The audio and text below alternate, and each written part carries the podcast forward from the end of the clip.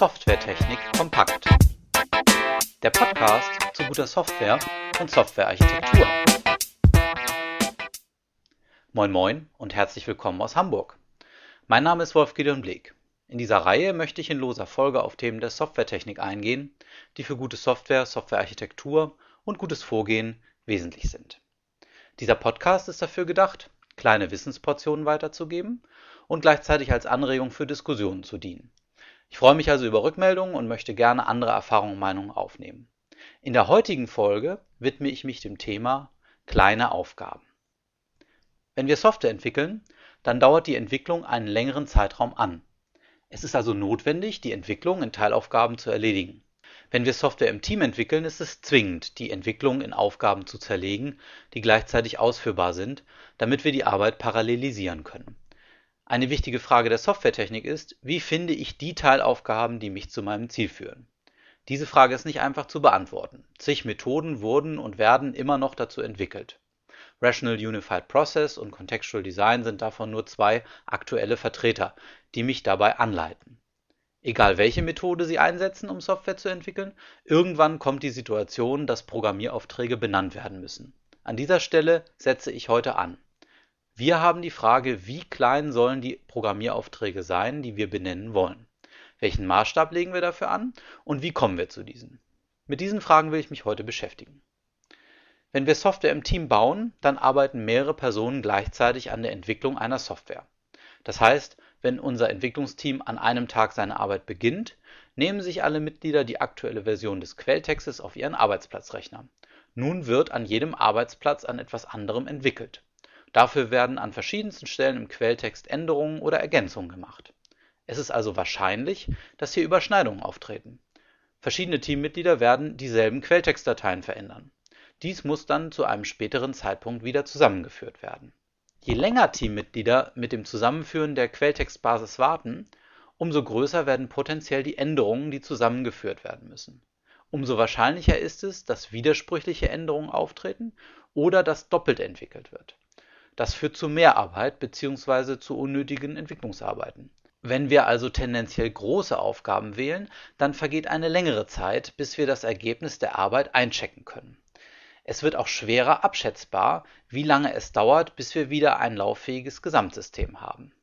Das zweite Problem ist, dass zwei zuerst unabhängig voneinander gesehene Teilentwicklungen sich in Wirklichkeit gegenseitig beeinflussen werden. Dies wird aber erst beim Zusammenführen bemerkt. Je größer die beiden Teilentwicklungen waren, umso größer wird potenziell auch das Problem beim Zusammenführen sein. Das Zusammenführen geschieht durch eine gemeinsame Quelltextverwaltung. In diese werden die eigenen Änderungen zurückgespielt. Es zeigt an, wenn bereits andere Teammitglieder Änderungen an einem Quelltext gemacht haben. Dann müssen die beiden Änderungen betrachtet und zusammengeführt werden. Je mehr Kollisionen vorliegen, desto aufwendiger ist die organisatorische Arbeit. Und das dritte Problem sind die Wiederanlaufschwierigkeiten, die bei großen Portionen alleine schon für den beteiligten Entwickler entstehen. Von einem Tag auf den nächsten lassen sich diese noch leicht überbrücken. Bei einem Wochenende oder Feiertagen wird das Problem größer.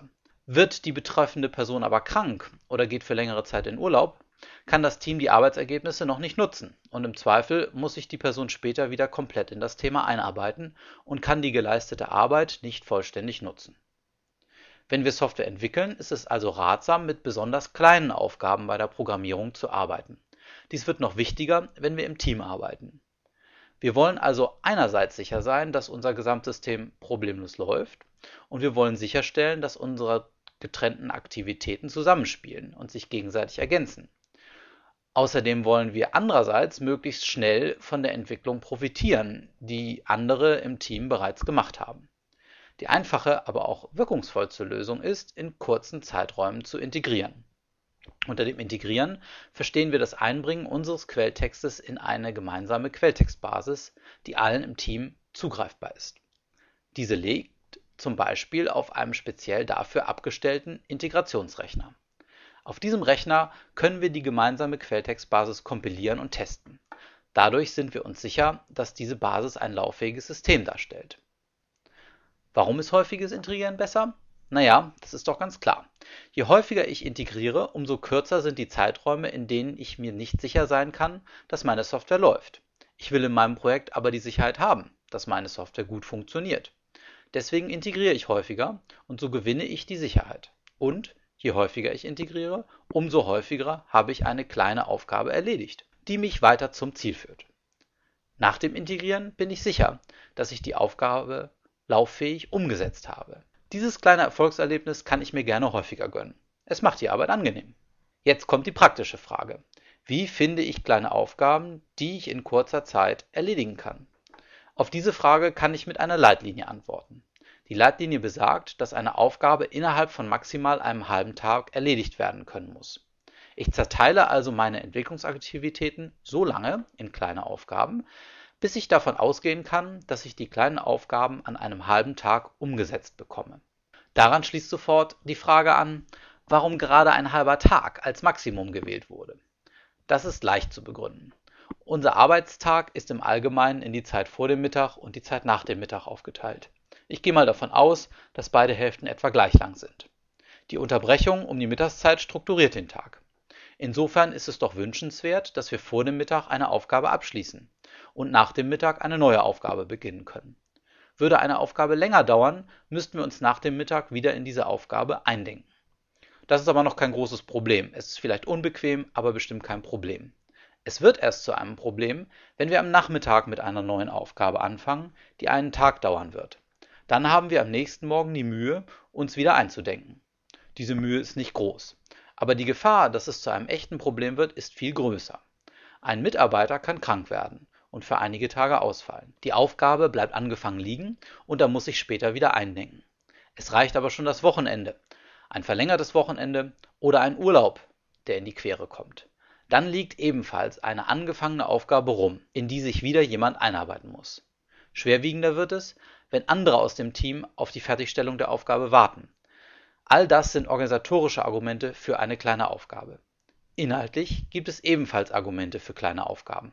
Kleine Aufgaben sind gut zu überblicken. Wir können leicht entscheiden, ob wir alles Wissen besitzen und alle Informationen beisammen haben, um die Aufgabe zu erledigen. Denn die Aufgabe ist überschaubar. Wir können eine überschaubare Aufgabe auch schätzen, denn wir kennen ihren inhaltlichen Umfang. Das macht uns wiederum sicherer beim Schätzen der zu investierenden Arbeitszeit. Es stellt sich natürlich die Frage nach Ausnahmen von der Regel. Und natürlich gibt es Ausnahmen. Es ist ja nur eine Leitlinie für die Größe von Aufgaben. Aber die meisten Programmierer, mit denen ich spreche, finden die Leitlinie für ihre eigene Arbeit gut, denn sie bekommen dadurch schneller Rückmeldungen darüber, ob sie ihre Arbeit schaffen.